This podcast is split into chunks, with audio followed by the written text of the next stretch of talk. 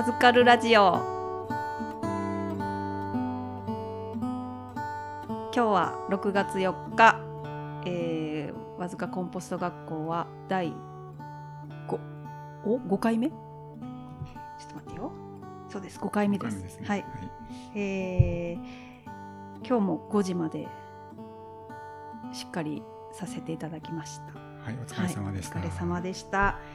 で今日は、えー生ゴミリサイクルのことを、まあ、和塚町でやってる活動を、まあ、事業内で紹介して、まあ、その紹介しながらも堆肥のこととかねちょっと振り返りながらそういう事業でした。うん、くにちゃん先生がね、そうですね、はい、えー、と初の講義です。なんかこう和気あいあいといつもの授業よりはちょっとなんかもうちょっと雑談が多かった？そんなことないと思うそ。んなことない、うん。大丈夫、うん、ま あ私のスタンスがね割となんかこう井戸端会議みたいになってましたけど。そうかな。そうでもない？えちゃんと筋道だっあて、説明できてましたかね、うん。はい。ありがとうございます、はい。はい。ありがとうございました。まあ、いえいえ。あのうちのね学校の特徴の一つでもうん、あるので。でその流れで、えー実習は生ゴミ堆肥を仕込み、うん、えー落ち葉堆肥の切り返し。三回目、二回目、3回目三回目？だね、ううん。んはい、もうとってもいい感じですよね。落ち葉堆肥、すごくいい香り。もうねなんか私どこかのうん、外国のお茶、へえ、なんか飲んだことあるというか嗅いだことあるっていうかまあ半発酵茶というか、うん、発酵茶のあのすごいフルーティーなうん、いい香り。でなんやったら柑橘っぽいうん、香り、これなんかや薬効があるようなね、そとてもう、うん、すがすがしいそうだわ。はい。匂いでしたね。薬草茶みたいあ、な、薬草茶か。うん、うん、とてもいいですね。ね。うん、なんかのんちゃんはハーブハーブ系の匂いがすうるみたいなんね、素晴らしいですね。よかったですね。温度も ちゃんとね、60度、うんずっとキープして、なんだか優秀ですよね。うん今のところいいですね。水のその水分調整もね、うん、いい感じで掴んでもらってると思います。はい。はいじゃああの、うん今日のポイントは 今日のポイントははい、はいあ私だそうです。うわしまった考えてなかったえ今日のポイントはね、はい。そうだなやっぱこれからのうんコミュニティ作りというか、うん。そういうことかな。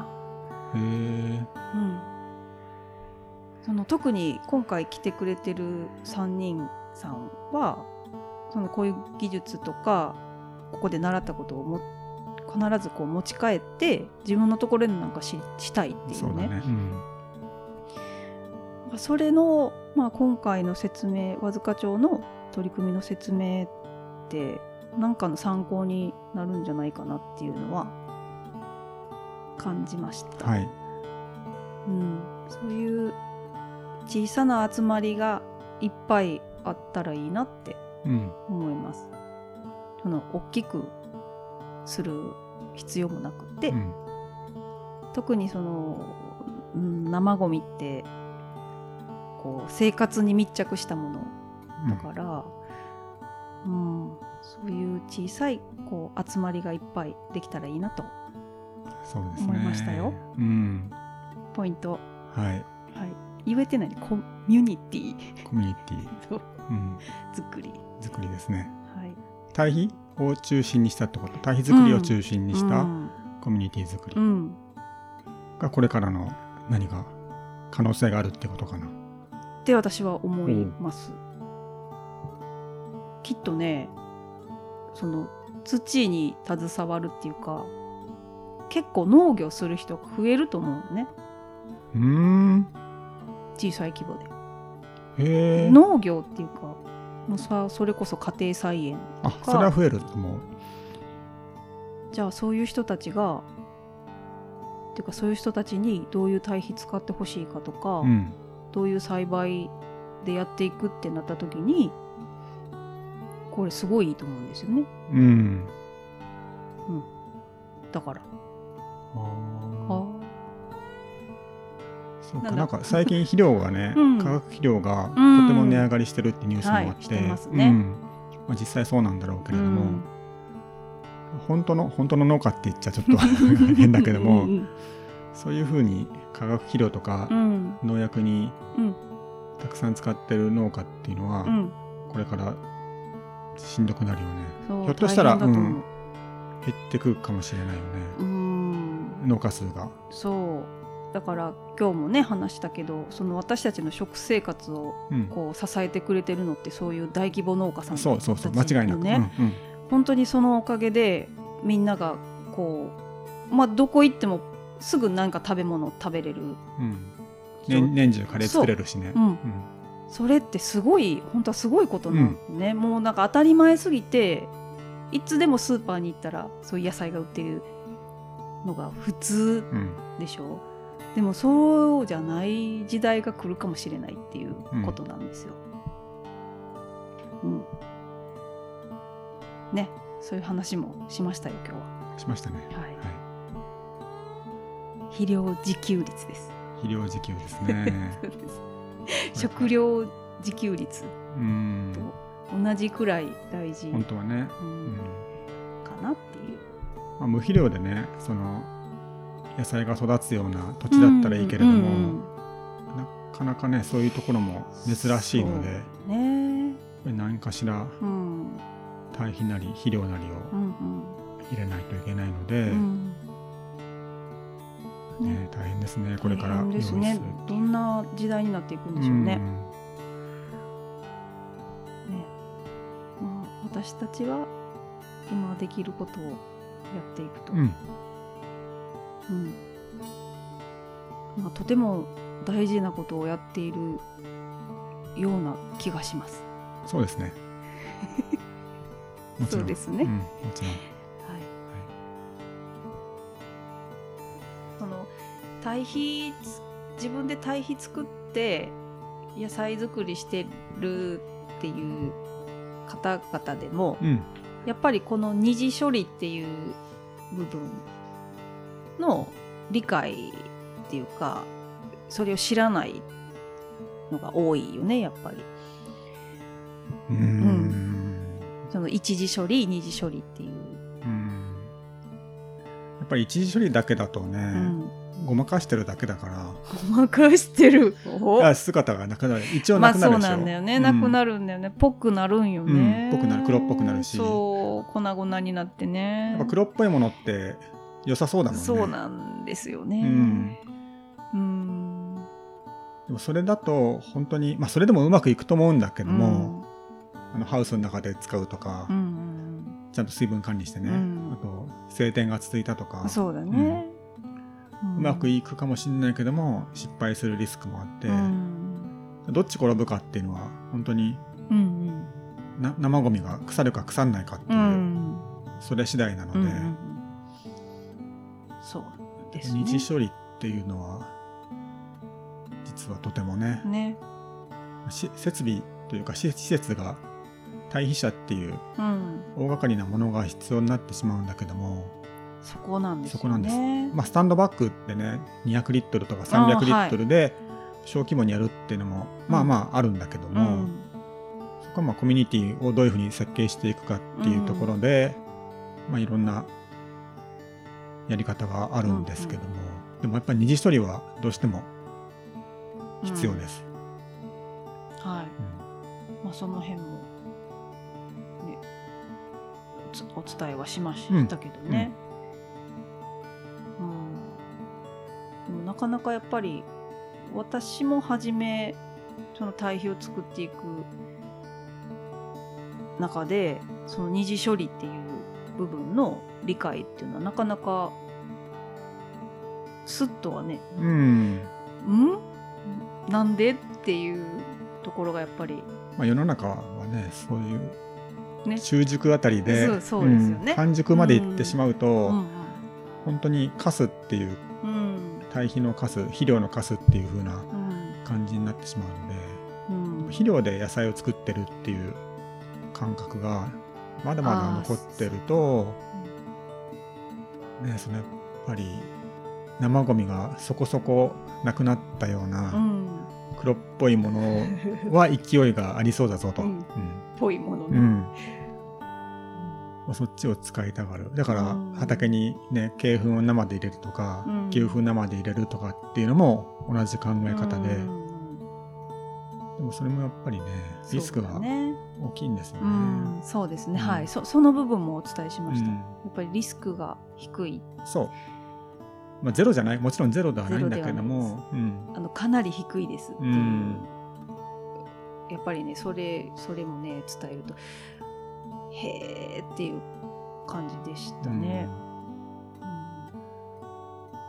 ん。で、えー実は今日、えーっと午後からね作業生ゴミ堆肥を仕込んで落ち葉堆肥を切り返したんですけどその時に同志社大学の社会学部そこのそこの教育文化学科、はい。はい、の生徒さんと、えー先生が総勢30名で、えーまあ、異文え文化体験ですかね。和塚町の方に、えーお茶の文化とあとその中にこううちの堆肥のね見学と。であと観光のお勉強うん。に来ていただきまして、はい。はい、その午後からの作業を一緒にしてもらいました、うん、女子が多かったね女子多かったですねねうん、若かったね若いんだろうね。マスクしてるとねわからないんだよ、うん、待って。え？いや若いね。間違いなく若間違いなく若いのかな。はい。もうねみんなこ子供ぐらいの、うん。ね。何人かが積極的にやってくうんれて、そうだね、うん。まあね生ゴミだからね目の前にあるのは。そうでも、ね、ちょっとひ引く引く人もいるかもしれない、そっか、うん。リアルだもんね、うん、魚の頭とかね。でも本当のね生ゴミじゃなくて、うん。全然匂わないしうんハエも1匹2匹ぐらいしかいなかったので、うん、そうですね、うん。そんなに変なものではなかったし、うん。実際あの水分調整するときに、うん。あのギュッギュッてうん。あの握ってうん。水分を測るんだけども、その時も女性の学生さんが、うん。ねね。やってくれてね。うん。全然嫌な顔ししなかったようねな気がしました。すごいね。うん。そう。でまああのそのゼミのね先生がアメリカの方で。アメリカの先生、はい。うん。ビリーさん、ビリー先生、はい、ビリー先生。はい、がえーっとなんかね自分でね堆肥作って、えーっと京都の大原の手前？なんてとこだった静原？ん？市原？市原。あ市原あるね。市原ね、うん。そこで野菜作りとかをねされてて、まあ、オーガニックの野菜を作ってますっていうことで。でそこにその自分のゼミの子たちに来てもらっていろいろ作業とかもしてもらってうんるってへおっしゃってて、ーうん。でまあうちのその堆肥の作り方とか見て結構ねあすごいすごいって言ってくれてました。うん、感動してた、うんましたね。うんうん感動してました。学生さんたちはちょっと反応がね表情見えないからわかんないんですよ。あまあどうしてもね、ううんんでまあ大人数でしたしね、うんなかなかこう作業できることできないことが出ちゃったんですけど、でも切り返しも一緒にしながら、うんね、水分調整もして、うん、あのまあ伝えたいことは伝えれたかなと。は、うんそうですね。はい、思ったんですが、最後にちょっと落ち葉堆肥をね、うん。温度測った時に、うんうん。あの時一番みんな反応してくれたかなっていうだね。う暑いとか、うん、今日はまあ62、60 3度うんう。うん。うん。暑かったです。ね。なんかこれが微生物によるその発酵のね熱っていうのを体感してもらえた。先生もなんでこんな高温になるのかっていうのうんはすごく不思議にうん、思われ質問してくれたんだけども、うんやっぱ配合比率とか水分量とかで全然変わってきてしまうから、うんこれはもうねやっていただくしかないとそいううかだね、うん。だからこれを機になんかね興味を持っていただけたらいいかなと、うん。そうだな。その生ゴミを堆肥にするっていうなんかそこにやっぱり一番興味を示してた感じです。うん。その循環させるっていう。あ循環ってうん。おっしゃってましたね、うん。あのここで循環が起こってるんだよって、そうですね、でもこういう作業とかこういうことしているところは本当に少ないからまあ生徒の皆さんにとっても貴重な時間だっていうのをねすごい言ってはりましたね。最後にもね、うん。ここまでやってるのは日本でもうんうん少ない少ないよっていう。ふうにうん。うん、でどうしてこういうことしようとししたのっていう質問を受けたので私は。う。んまあでもう、えっと、私たちの師匠がいいてっていう話もね紹介して、うん。多分今頃ググってはると思いますけど。本当に。じゃあどどこそれはどこどこにいるんですかみたいな感じだったから三重県ですよってじゃあ橋本先生に連絡する日は近いみたいな、かもしれないなねる。ほど。うん、同志社大学。みんなで行くと大変だね 大変だね、ちょっと小旅行だうん小旅行。なん。てしうんでもかなり興味を示してくれていたので、そのやりがいもねありましたね、うん天気も良かったですね今日、天気良かった、うん、暑かっ晴天でした、たはい、はい、空が綺麗で。うん、ちょっと暑かったかな。ちょっと暑かったかな。まあスコップでもそんな生ゴミ堆肥って重くないしね、うん、うん、前回の土ぼかしみたいな 重労働ではなかったので、そうだね。うん、はい、はい、僕らもねポイント僕らも。つ土はえ壁土は重いやったっけ重い重いだったけども今回はちょっと違う角度でね。はい。午前中につながってうん。よかったのかな、よかったです、うん、うん。本当はねなんかプレスリリースもねしたいねって言ってましたね。したかったですね。したかったですね。今日のねあの午後のまあ午前中もそうなんだけども、うん。午後の取り組みを、うん、あの新聞記者さんとか、ね。まあ、テレビでもいいんだけども、うん。来たら多分飛びつく飛びつく内容だったなっていうのは 思いました。そうですね、すごく絵的にもね若者があんなにたくさん来て、先生のお話もね、うん。ここで循環が起こってるとかね。ね日本日本でもここでここだっていう結構ねキーワードがポンポンって出てたから、いやー。記事になると思った、うん。あーなるほどね、うん、うん残念でしたね。でしたがでもねあのやっぱり活動はどんどんこう告知しながら、うん。広めながら、はい。はい、ね、この調子でこの調子でいきます。はい。はい。で今日ねあのくにちゃんのうん。講義の中で、はい。あなるほどなと思ったのがうん。生ゴミを回収するっていうね、うん。そこで大切にしてるのは、はい。まあ、参加者の皆さんとの対話ってはい。いうところがうんとてもいいなって思って、うん。うんそうそれを大切にするっていうのは最初からも思ってたことなのかな？取り組みの中で。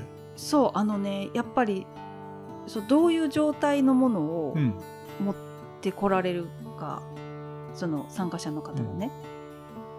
でまあ一旦こう出た生ゴミをちょっと乾燥させてそれを処理ボックスに入れるでしょ、でもそのご家庭によっていろんなタイプがあって、本当にこうカラカラで水分が少ないん。お家もあれば、ちょっと水分がね、うん。多いところもあって。でまあ二次処理をするわけなのでその水分調整っていうのはこちらでできるんだけれどもじゃあ管理していく上でそんなズクズクだとやっぱりこう腐敗に傾きやすい。うんいくらかね。ケース、うん。床材を使ったとしても水が多いとねでやっぱりそういうのをこうこうですよあですよっていうのをこうお伝えするにはそのやっぱり会ってねお話をするっていうのが一番いいわけで、回収に行ってる時はそのね喋れるけどもじゃあもう持ってきてもらってバッて入れるだけで振って帰れるっていう本当にゴミ捨て場みたいな感じになっちゃうとその生ゴミの状態とかうん。そういうのも心配っていうのがまずうん。ありました。本当は楽だけどねお互いね。そうですよ、うん。うん。気兼ねなくね、うん。そうです。でも、あえて、この対話しながらっていうのを選んだっていうのは、まあその状態を見るのもあるんですけど、じゃあその時にいろんな会話ができる。うん実際そうなんですよね。今まで多分同じ和塚町に住んでても、これがきっかけで知り合って喋るようになって、じゃあこの人、あこんこういうことしてはるんやとか、うんえーそんなにたくさん野菜作ってたんやとかねでまあ私たちもそこまでその野菜のプロでもないしまだまだね、うん、学ばなあかんこといっぱいあるんですけど、じゃあこれってどうするの？とか聞いてくれたりするんですよね。でまあその完熟堆肥を使使って栽培する上ではこういうふうにやるよとかっていうので、まあ、もうそこで会話が生まれるわけなんですよ。じゃあもうねあれ植えたとかうん。今何植えてんのとか何巻いたとか、まあ、楽しいんですよね それが。なるほうどね。ん、できっとこ、まあ、回収日に来てあの子たちとこうちょっとおしゃべりしてちょっと帰ろうみたいなとかね、うん、参加者の方もまあそれは面倒くさくないと思ってくれてるとは思うんですけど、うんでまあ元気な顔を見るとちょっと安心するとかね。なんか赤ちゃん連れでうん。来てくださる方もいて、そうです。もうほんと大変なはずなのにね、じゃあわざわざなんかこんな大きくなったよとか店に来てくれたりとか。ほうんんのとてもいいなと思って、うん、ほんの数分ですけどね、うん。ちょっと喋って近況を聞いて。いや本当にねいいんですよ。うん。そのやってることもねその理解してもらって、うん。いいって思ってやってくれてるんですけどその場で顔を合わせておしゃべりするっていう。たただそれそれだけだよね。それだけですよ。うん、手間考えたら、うん。本当はねそうです。コストもそこでかかるわけだから、うんうんうん。いそこにいなきゃいけないっていうね、まあ今のこういう勤務状態だからできてることかもしれないけども、でもこれはうんとまあ私たちがお手本としようとしてる三重のね鳥羽リサイクルパーク。うん。あそこも常駐で人がいて受け入れてでしょ。まあちょっとあれはもうちょっと流れ作業的な感じがするけども、うん、だけどもやっぱりこう人がいてあ人と人がいる人そうだね。そう。だ誰もいなくて分別でじゃかじゃか置いていく、うん。そのゴミステーションとはまた違うでしょ、違うね、うん、違うしじゃあそこはそのもったいない位置。ね、うん。その不用品から出たものを格安で売ってる場所とか、うん。そのさんそこで働いてる方のお野菜がねちょっと売ってたりとか。うん、めちゃくちゃ安かったけど、うん、安かったね、まあでもそういうのも、まあ、形は違うけど何らかこうコミュニケーションはあるっていうか。なるほどね。うん、なんかね私は人が苦手なんですけどね。おかしいな。またそれですかね。またそれですかね、なんかそうなんですよ。そんな風に見えないいんだけどね。あ見えないけど、うん。でもあのそれが大事っていうのは多分感じてるから、うん。あえてうん。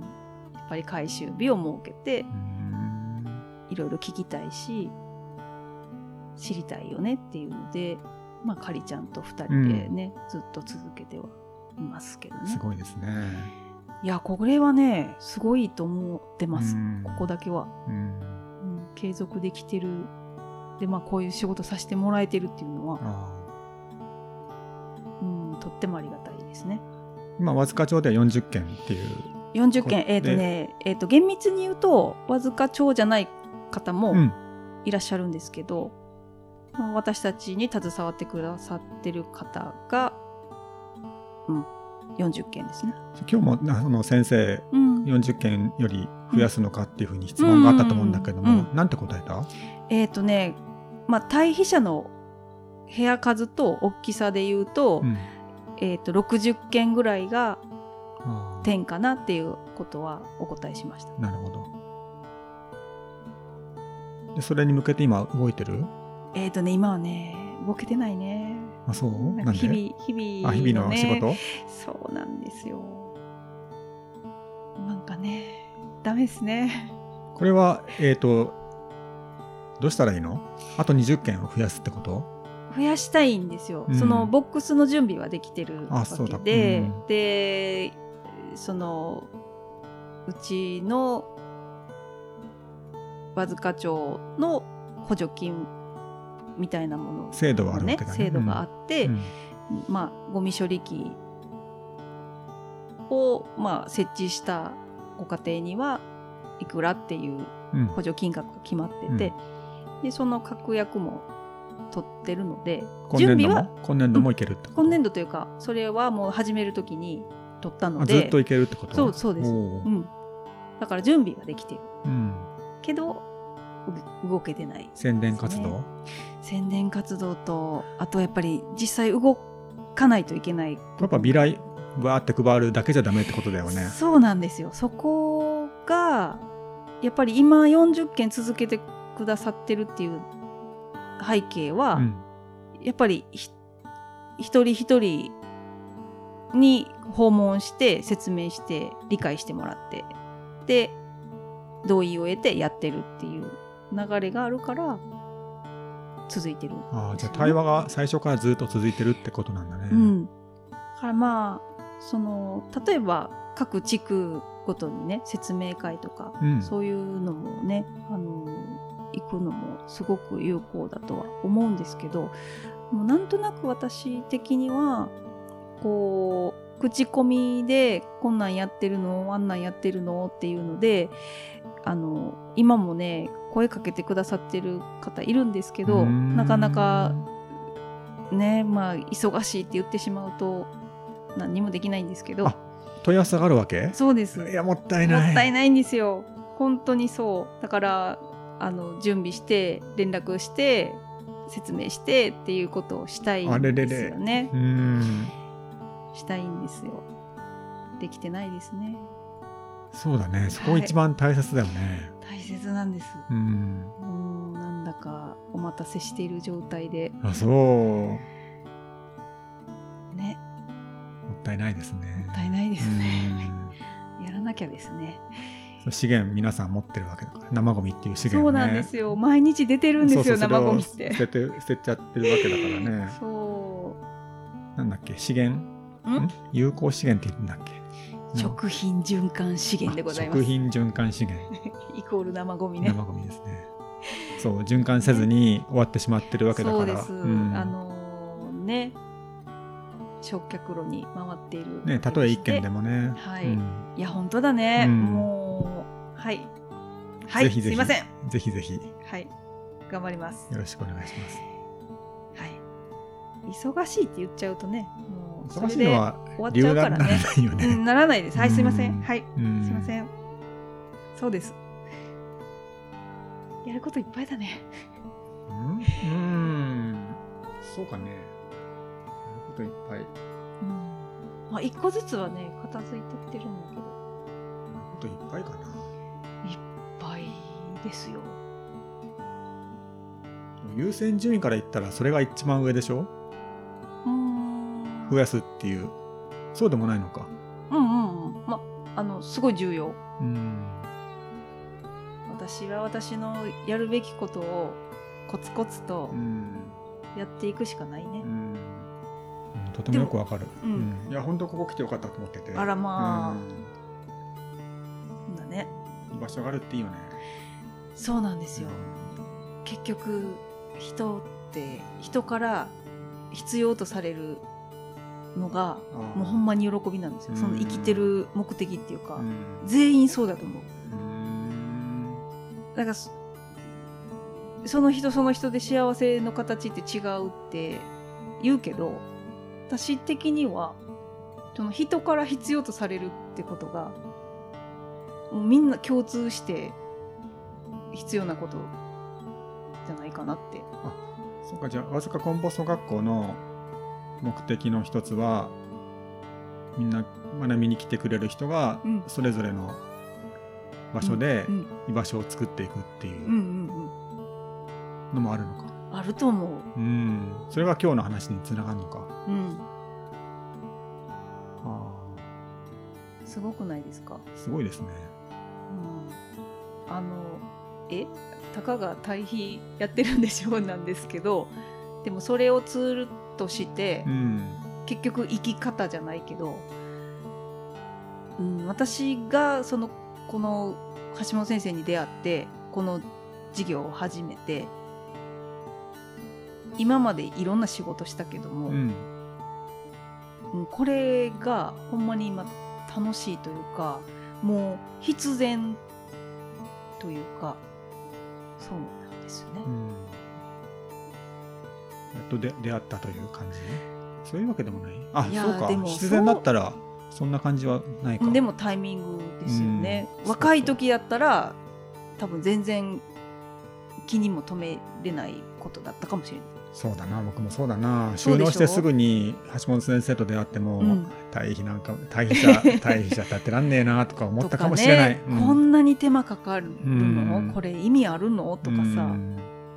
やっぱ今だからそうだね。響経響験いてその経験があったからね、うん。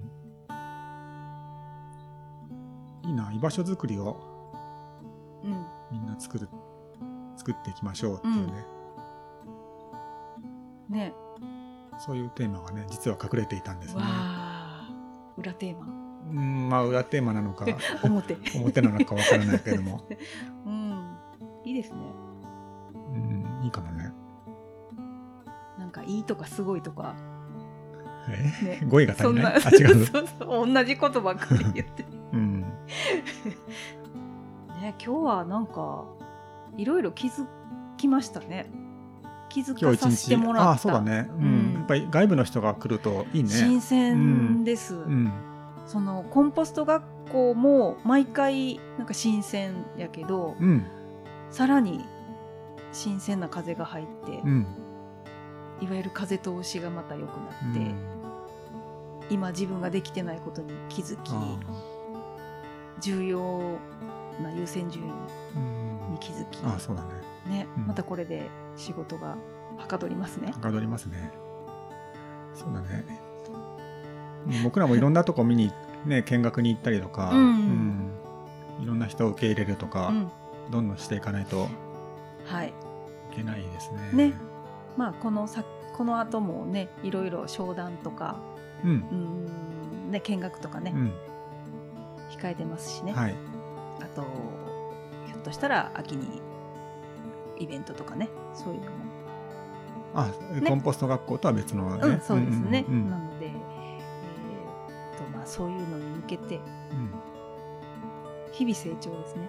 うんそうですねこの成長は？なるですねなるそうで、はいはい、つながりました。えつながってなんか前回も言ってんだよねこれねつ。ながつなげる必要ないんだけど。はい。まあそういうことで、はい。次回は、えー次回のコンポスト学校は7あ6月18日ですね。土曜日ですか？土曜日です。堆肥の使い方と夏の畑管理について。うんうん。えっとね今日もね、うん。質問があって、うん。あこれ次回のテーマだなと思ったのがあって、まさにその使い対比いろいろあるでしょ、種類が、うんその種類によってうん。どういうふうに使うかっていうのを、まあ、次回、うん。うん今日ちょっとなんかさらっと言ったもんね。そのペーハーの話とか。そうだね。それを深め,、うん。深めますかね。うん。うん、いいですね、うん。知りたいとこやと思う。そうだね。なんでこんなたくさん対比作るのってそういう。ねもうこんな重たい対比いるんかい、みたいなね、うん。え壁土。壁土も使う。うん、生ゴミも使う、うん、ねそうだね。あとは？落ち葉使うとか、ううんんまあ、それぞれ役割があるから、はい、それの使い方をうん、ちょっとお話ししましょうかね。そうですね。ん。まああの、まあ、うちでその堆肥の実証実験じゃないけど、うん。その畑でね使ってあのやっぱり生ゴミ堆肥いいですよね。いいですね。レタスが素晴らしいですね。いいですね、でそのレタスを使ってね、今日くにちゃんがあの、そうだねみんなにチャーハンを振る舞ってくれたんです。それも美味しかったです。チャオごチャオごちそうさまでした。あいえありがとうございますチャオチャオレタスっていうぐらいやからね、うんやっぱり炒めないと炒ね、める。炒めて炒めて、うん。軸がねシャッキシャキで美味しかったですそねう、炒めてもね。へたらないんですう。よ、うんんいやーあのーレタスは私たち大好きですね作るのも食べるのも。美味しかったな。ぁやっぱね、違いが、対比のね、違いが出たうんかなと思って。あよかったです。まあ、微妙だけどね。微妙だけどうん。大事ですよね、うん。その変化に気づくっていうのはね,、生ゴミ対比素晴らしいです。まあね上手にできましたね、うん。生ゴミ堆肥もうん。野菜も、うん。いやーこれはやっぱりね体感していただきたいですね。ね。本当に今日生ゴミ対比仕込んでう、ん。来週切り返しを、ままだ明日とか明後日になったら温度上がってると思ううんので、はい。これからどんどん、うん変化していくのをね楽しみに、はい。そうですね、うん、まあ、そんな堆肥の使い方を次回、次回します。はい。はい。6月18う日、またけんちゃん先生で戻っちゃいますね。戻っていいんです 今日は良かったこれがな。これがあの主主の道なのでいやいやいやいやそんなことないですよ。